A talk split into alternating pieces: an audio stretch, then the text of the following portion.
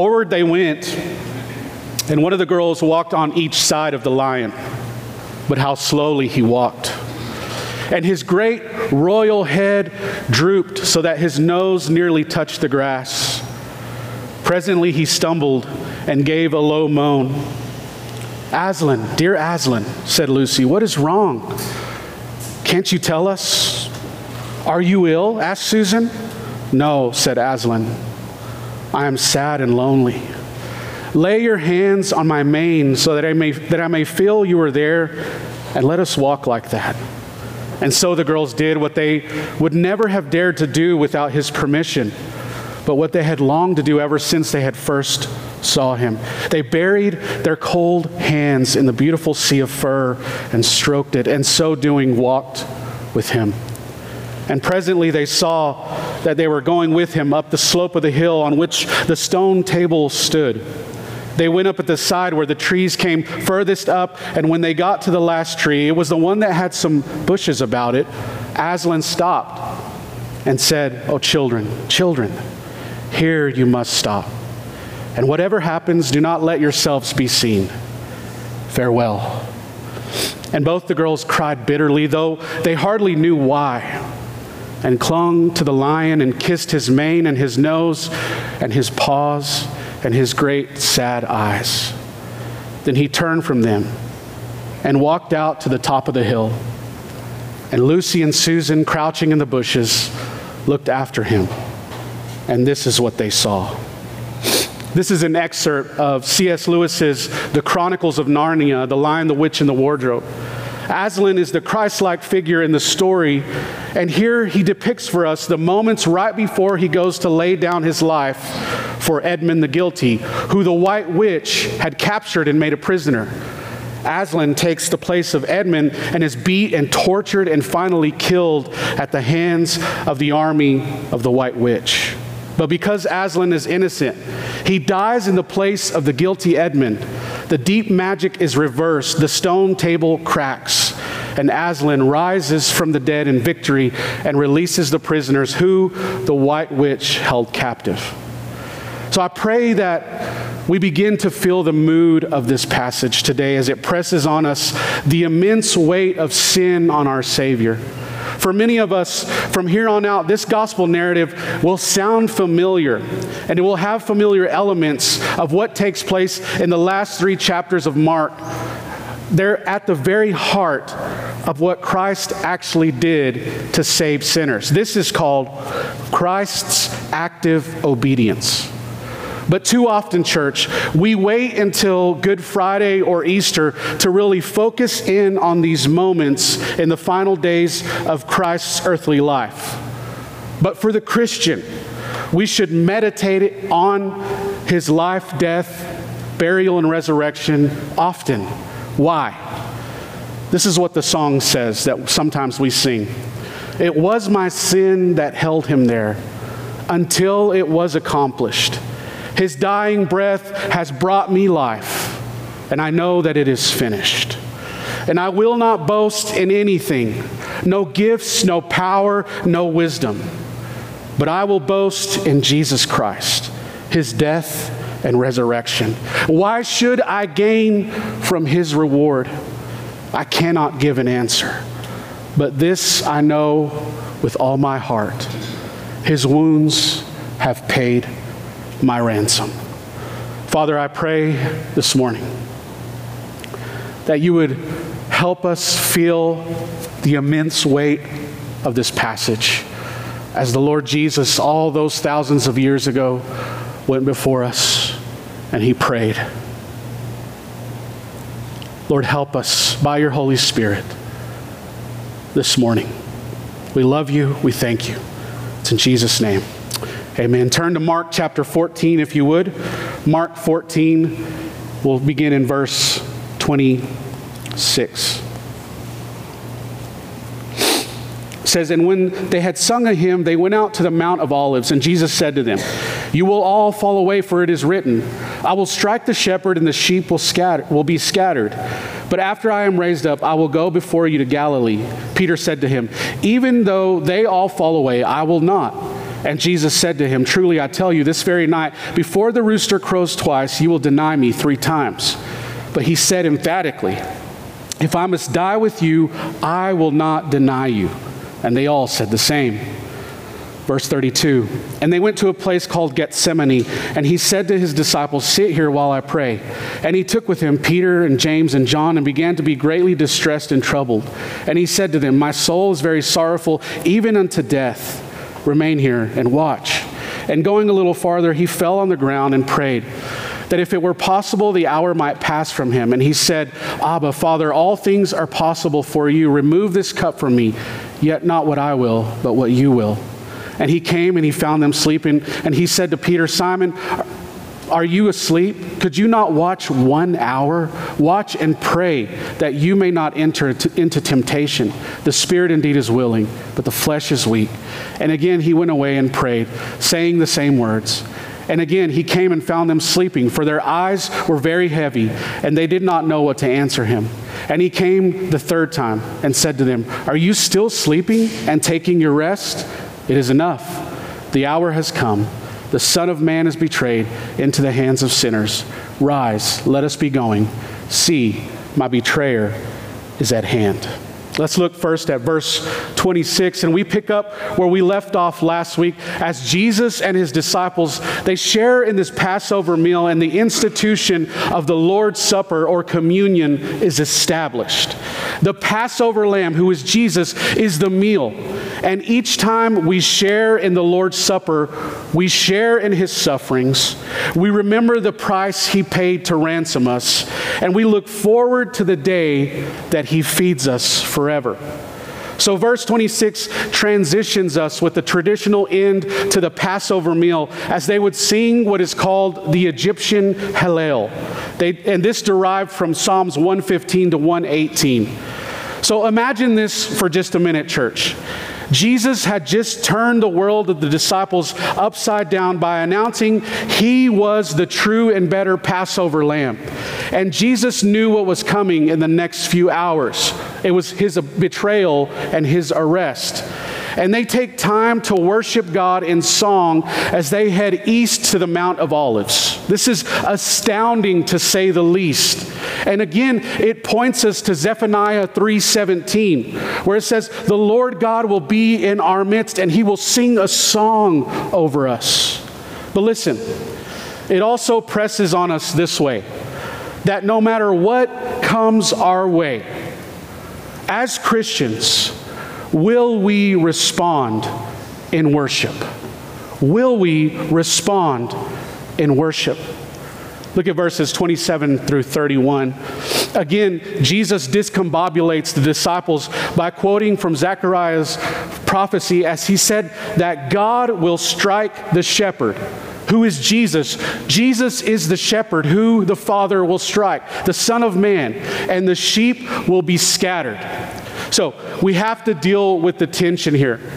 The Father Himself will strike His one and only Son through His own creation, who this creation intends evil on His Son, who is destined to drink the cup of the Father's fury for His own. Listen, God uses evil men for His glory and for the salvation of sinners. We have to deal with this tension that the Bible presses on. But the verse doesn't stop there. It says that when the shepherd is struck, his sheep will scatter. Simply, they will abandon him like sheep do when spooked. I don't know if you've ever been around sheep, but sheep are not fight first, then flight, kind of like a horse is. Upon the threat of harm, sheep are always flight. They always run away when they feel like there's a threat. The disciples will betray him. They will abandon him. And listen, some will even deny him. And Jesus continues and he meets them with mercy in verse 28. Look at verse 28. That after his resurrection, he says, After my resurrection, I will go before you to Galilee. And what does the last half of that mean? It furthers the point that there will not be a messianic uprising in Jerusalem. but his ascension will take place in Galilee. So he's telling them to look forward to something that's going to happen. But notice that he doesn't listen. Notice that he doesn't say anything about meeting him halfway or make sure you fix your abandoning ways before you see me again. No. He says, I will go before you. Listen, church, this is a long standing message weaved throughout Scripture. I am the God who goes before you. Maybe this is what you need to hear this morning is that God has already gone before you. As hopeless and as dark as your situation might seem, God has gone before you. And here, the Lord Jesus does not look at the disciples and say, Hey, for those of you that didn't abandon me, for those of you who didn't deny me, for those of you who didn't betray me, then I'll, I'll meet you at this secret place and we can kind of have this hangout there. No, he says, After I die and rise again, I will go before you. Do you believe that? Christian, do you believe that? that the Bible says that God goes before us? Or are we trying to get ahead of Him? Are we, are we sure, just like Kristen prayed, are we sure that we are in Christ, that He has gone before us? And watch Peter and Jesus' back and forth in verses 29 through 31. Peter's nose, it kind of rises in pride as he looks down on the other disciples and he tells Jesus, this is what he says Even if they fall away, even if all, all those guys fall away, I will not. But listen, Jesus meets him with sovereignty and truth as he forecasts for Peter what will happen in the next few short hours. Peter will deny him three times before 3 a.m. That's usually when the rooster would crow, at 3 a.m. But Peter replies with certainty and what seems like loyalty to the death. The ESV, which we read out of most times, tells us that Peter said emphatically. He, sa- he tells the Lord Jesus emphatically, which would mean forcefully or without doubt. But I like the way the Legacy Standard and the Christian Standard version say, they said that Peter kept insisting, meaning he didn't just say it once, he kept tugging on Jesus' clothes and telling them, Jesus, I'm in. I'm in. I'm in on this, even if I have to die. But excluding Judas, as we can assume that he's already deserted them at this time, the last six words of verse 31, look at verse 31. It tells us that the other 10 disciples said they were just as in as Peter. So they were being just as emphatic and just as insistent as Peter is. Peter saying, even if all these guys fall away, I will not. The Lord Jesus says, Before the rooster crows at 3 a.m. this morning, you will deny me three times, Peter. And Peter, it says, the word says that he kept tugging at Jesus, saying, No, even if I have to die, I will not betray you. I will not deny you, Jesus. And so do the disciples. They follow along, they follow suit in this. And it would do good for us to stop here and ask ourselves what does our commitment to Christ look like when hardship comes? Listen, church, look at me for just a moment. Is, is God really good all the time? If we say that He's good when, uh, when good things are happening, or when our bank account is full, or when whatever is happening in our lives, do we feel like God is only good then, or is He good even when our life is not going well? Is he good all the time? Or listen, church, look at me for just a moment. Or are we being liars? Are we being liars? Are we saying that God is good all the time only when we feel like He's being good to us? Or sometimes, listen, when He disciplines His children, is He still good? Is He still good? Can we say that He is good all the time? Look at verses 32 through the first part of verse 41.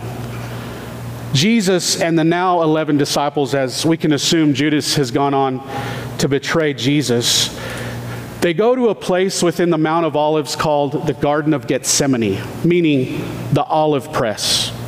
And this likely belonged to a wealthy follower of Jesus and was walled in and provided some privacy for Jesus to pray. He leaves the eight disciples, uh, the other eight disciples, at a specific place in the garden, and he tells them, Sit here while I pray. And those are very specific d- instructions as we see that he gives Peter, James, and John different instructions. Verse 33, look at verse 33. It tells us that he moves, the, him and the four move deeper into the heart of the garden. And it says, Jesus began to be greatly distressed and troubled. So we have a, we have a rule in my house. When there is uh, an impending storm coming, usually in the summertime, we have a rule in my house that if dad freaks out, then you can freak out. Okay? So most of the time, even if, feel, if it feels really threatening and, I, and I'm like, oh gosh, I don't know what's going to happen, I try to, to have this calming sense in my house because I want my wife to know that, look, listen, I'm not freaking out. I want the kids to know I'm not freaking out. As far as I know, it's only happened one time, and that was when there was almost a tornado by our house. And the kids were panicking because they saw that I was a little worried, okay? So we have this rule in my house that when there's a storm coming, if dad is freaking out, then you can freak out. And this is what we feel here. As the Lord Jesus grows distressed and troubled, the Greek verbs for distressed and troubled would be astonished or overwhelmed with anxiousness. Again, listen. Yes, Jesus experienced every emotion we ever have, yet he did not sin in those emotions. And I'm not telling you, church, I'm not telling you that your emotions are sin or sinful. Yes, feel your emotions, but what, it's what we do with those emotions. Look at what happens here. Mark wants us to feel the mood of the passage as he tries to describe what Peter told him about what Jesus may have been experiencing. Look at verse 34. It gives voice to what Jesus was feeling as he tells the three that his soul is very sorrowful, so sorrowful that he could die. Could you imagine feeling this amount of grief? Feeling so overwhelmed by sorrow and grief that you say, I feel like I could die. And this has to be a moment of torment and agony if Christ would lay bare his emotions this way with his words. As he leaves the three, he tells them these are the specific instructions he gives the three remain here and watch. Listen, this should trigger something in us about chapter 13. Stay awake. Stay awake. And Jesus goes on alone deeper into the heart of the garden, and he falls to the ground and prays under the immense weight of sin of all those he will save. But listen, church, there's language in the next few verses that we need to pay close attention to. It's the tension that the Bible presses on that Jesus is truly God and truly man. Listen, this is the way his prayer is, is, is voiced for us here in Mark. His prayer is that if it's possible for another way, let this cup pass if it's possible for another way. And then he also prays, not my will, but your will, he tells the Father. And we see these distinguishing moments of his divine nature and human nature on display.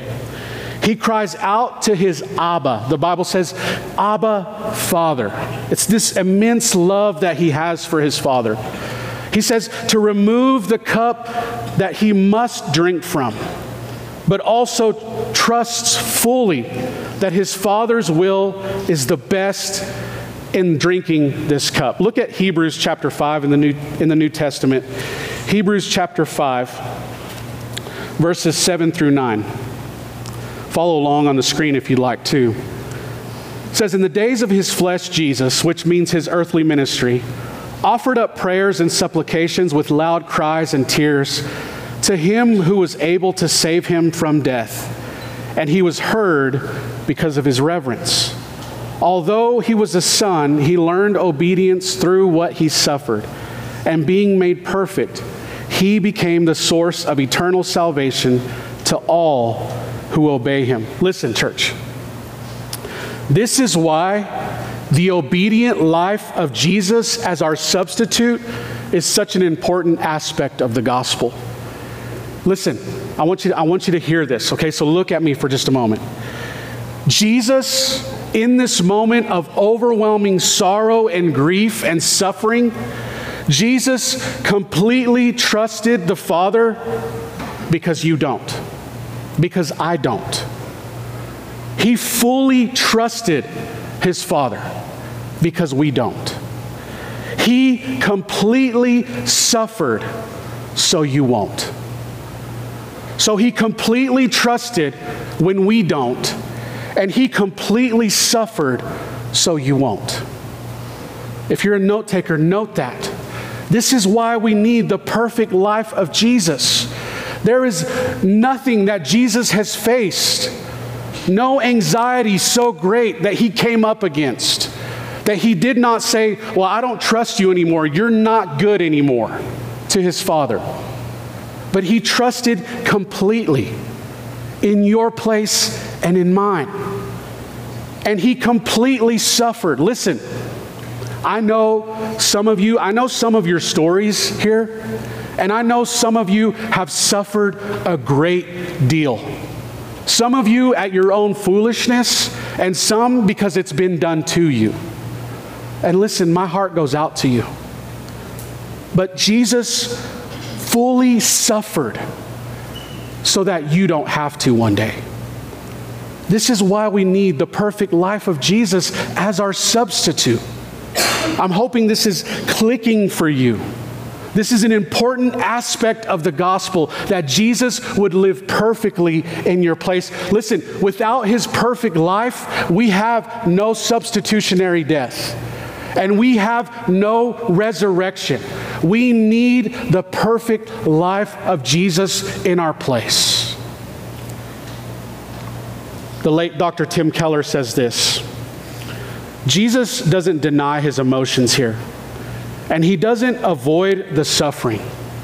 He loves into the suffering. In the midst of his suffering, he obeys, listen, for the love of his Father and for the love of us. But Jesus does this three times, and all three times he finds his closest disciples asleep, snoozing while he suffers. And look at verse 38. Jesus even gives them ways to be successful in this, ways to be successful in this watching that he's tasked them with. He says, Watch and pray that you may not enter into temptation. Temptation to do what?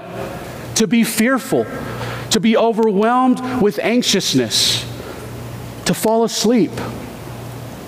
Why? Because, he goes on and says here, the spirit indeed is willing, but the flesh is weak. The spirit indeed is willing to help you, but your flesh is weak. Listen, church, you can have all the right motives, you can have all the safeguards in place, but unless you are wholly dependent on the Spirit of God, it will all be for nothing. You can have a great devotional life. You can have all like all the safeguards on your computer and on your phone to keep you from places that you've gone before. You can have uh, a great group of friends around you that keep you from going to dark places. But unless we are wholly dependent on the Spirit of God, the Holy Spirit who lives inside of us, it will all be for nothing. Listen, so here's what I'm asking. Look at me for just a moment. Just as the Lord Jesus collapsed under the immense weight of suffering and sin, I'm asking you, collapse into the arms of Christ. Collapse into the arms of Christ. Listen, you may have been blindsided by something this week that happened this week. I don't know that. Maybe it was a diagnosis. Maybe it was something that happened within your family. I don't know. The Lord knows. But just like the Lord Jesus modeled for us here, collapse into his arms. The question was back in the 90s when I was in high school, I know that feels like a long time ago, but the question, the bracelet that we had around our wrists was what would who? Jesus do. This is one time, I'll tell you do what Jesus did collapse into his arms. And the third time, Jesus comes to them in verses 40 and the first part of verse 41. It's the same thing. They are fast asleep. These three disciples, his, his inner core disciples, they're fast asleep. And when he wakes them, Jesus wakes them, the Bible says they have no answer for him. Their eyes are heavy with sleep, and he asks them, What are y'all doing? Why are y'all not praying with me? Could you not even pray for one hour? For some of you men, I know that you've come and you prayed with us on those Saturdays and those Wednesdays that we pray. And some of you have told me, you're like, man, Ricky, it's, it's sometimes it's hard to keep my mind focused. Yes, it is for me too. It's hard to keep our minds focused and not distracted by other things that's going on. But listen, the Lord Jesus here, when He wakes them, He says, Could you not even pray for one hour? And the disciples, they have no answer for Him. They have no response for the Lord Jesus. And in the middle of verse 41, Jesus transitions the mood with his words as after the third time of catching his disciples asleep, he says, The hour has come. This was, listen, this was the moment Judas gave the chief priests reason to come and arrest Jesus. And you can almost hear the shuffle of the footsteps of Judas and those who anticipated this moment with much glee, marching forward toward the garden. But Jesus would meet them, resolute, step for step, as he and his woefully unprepared men would clash with them in next week's text. This is how I want to end our time. Rewind back to the Old Testament in Genesis, and we see the story of God in a garden. He created, with two people He created who rebel against Him. And the whole created order is now under the power of sin because of their rebellion. But here, as we fast forward to Mark, it's Mark's narrative, we find ourselves hundreds of years later in another garden where the one who would not give in to temptation but go willingly to a cross, to a cross undeserved for those who deserved it. Hebrews chapter 12. Hebrews chapter 12, verse 2. This is a good one to have memorized, to have it underlined, to have it highlighted, all those things. Hebrews 12:2 says, "Looking to Jesus, the founder and perfecter of our faith, who for the joy that was set before him endured the cross, despising the shame, and is seated at the right hand of the throne of God." Listen, the writer of Hebrews there says, "The founder and perfecter of our faith." Look at me for just a moment. You are not the founder and perfecter of your faith. You did not find your faith, and you do not perfect it along the way. The Lord Jesus does. This is what the writer of Hebrews tells us here. He founds and perfects our faith along the way. As feeble as it might be, as failing as it might be sometimes, he will get us home. Sometimes I wish we would do that song we just did about seeing the Lord Jesus face. Sometimes I wish we would do that every Sunday. Because it just, it like emotes something in me and it erupts inside my heart. I've, uh, this is just a confession. I've not slept well this week. And I don't know what it is. I don't, I don't think it's stress. I don't think it's anxiety. I don't, I don't know what it is. But I just haven't slept well. And sometimes insomnia comes. I, I have these bouts of insomnia. And last night was probably the worst. And I, everything in me I, this morning, I was like, Lord, I don't want to preach. I don't want to. I don't want to sit in there with those kids and, and be grumpy. And my kids feel that. My wife feels that when I'm like this. So I got up this morning and I showered and I got ready and I went downstairs and I sat there with my Bible open and I said, I don't want to read right now. I, I don't feel like reading. I don't feel like praying. And I just had this overwhelming, this, this sense that I was just supposed to collapse into the arms of Christ. And the Spirit reminded me so gently, Ricky, it's not about you. It's not even about the people in the seats. This is about me. This is about what the Lord Jesus has done. This is the good news that we proclaim week after week.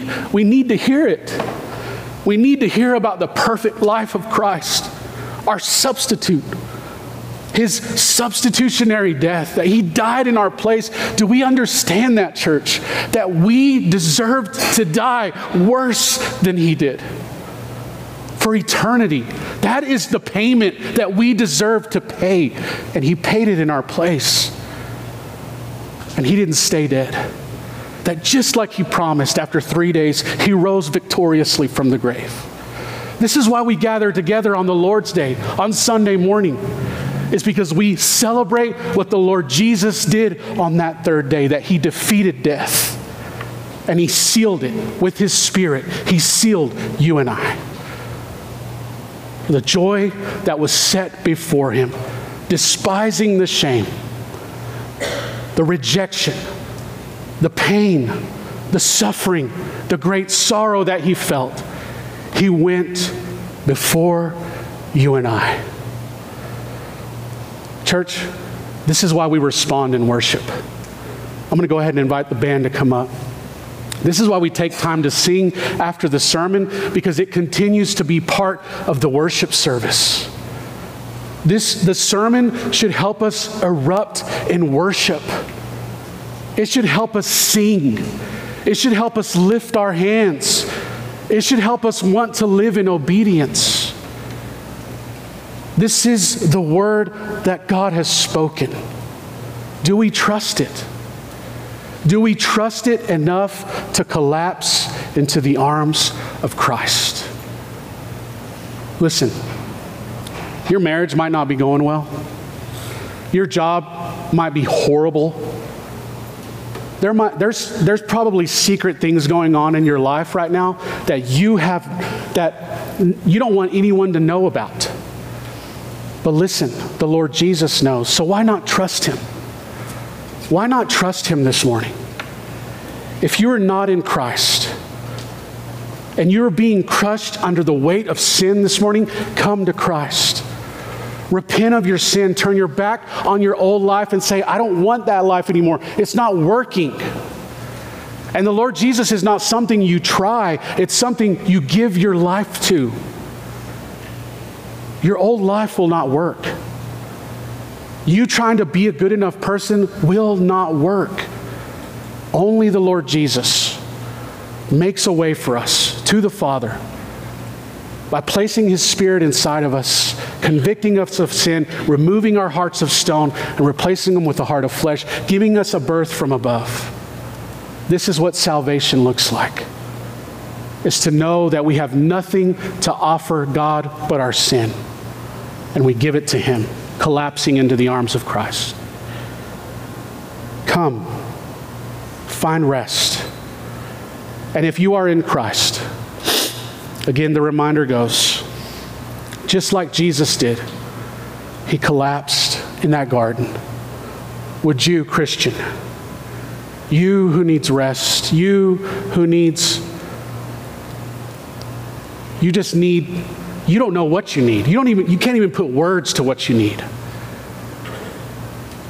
Come and find rest in the Lord Jesus Christ. Collapse into his arms. And there, you will find his heart. You will find his heart most drawn towards you.